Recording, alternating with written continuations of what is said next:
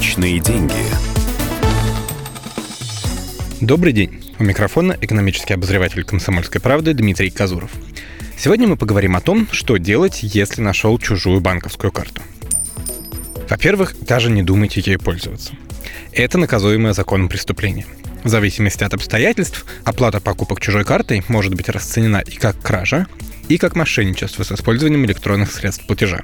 А это уже до 120 тысяч рублей штрафа или до трех лет лишения свободы.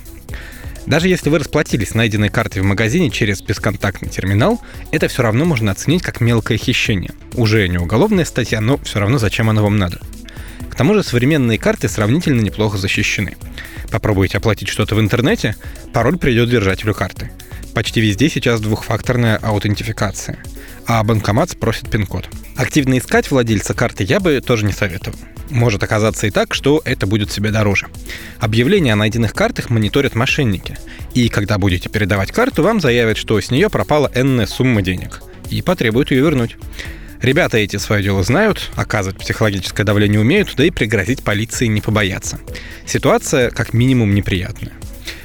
Иногда упоминают такой лайфхак – переводите на найденную карту немного денег и пишите комментарий владельцу со своими контактами и просьбой связаться. В этом как раз ничего противозаконного нет и даже может сработать. Разве что человек окажется не очень хорошим и 10 рублей вам не вернет. Но я бы все-таки советовал поступать так, если нашли потерянное в офисе или подъезде своего дома, то есть обронил карту кто-то хотя бы потенциально знакомый. Стоит сделать ровно один звонок в банк, выпустивший карту. Честно расскажите, что она была утеряна, и сообщите ее номер.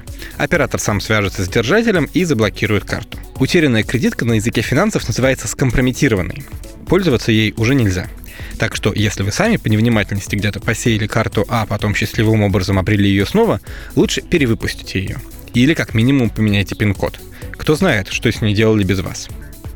Для пущей уверенности чужую кредитку можно разрезать ножницами. Да, она не ваша. Да, на ней написана собственность банка. Но в такой ситуации не будет ничего страшного, если вы возьмете на себя ее уничтожение. Еще лучше, если части выкинете в разные мусорки. Главное, что нужно помнить, валяющаяся на земле банковская карта ни к чему вас не обязывает. Но если уж вы ее подняли, действуйте осмотрительно.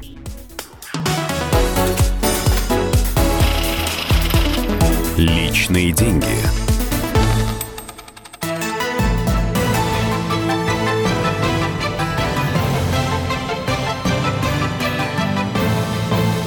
Радио «Комсомольская правда».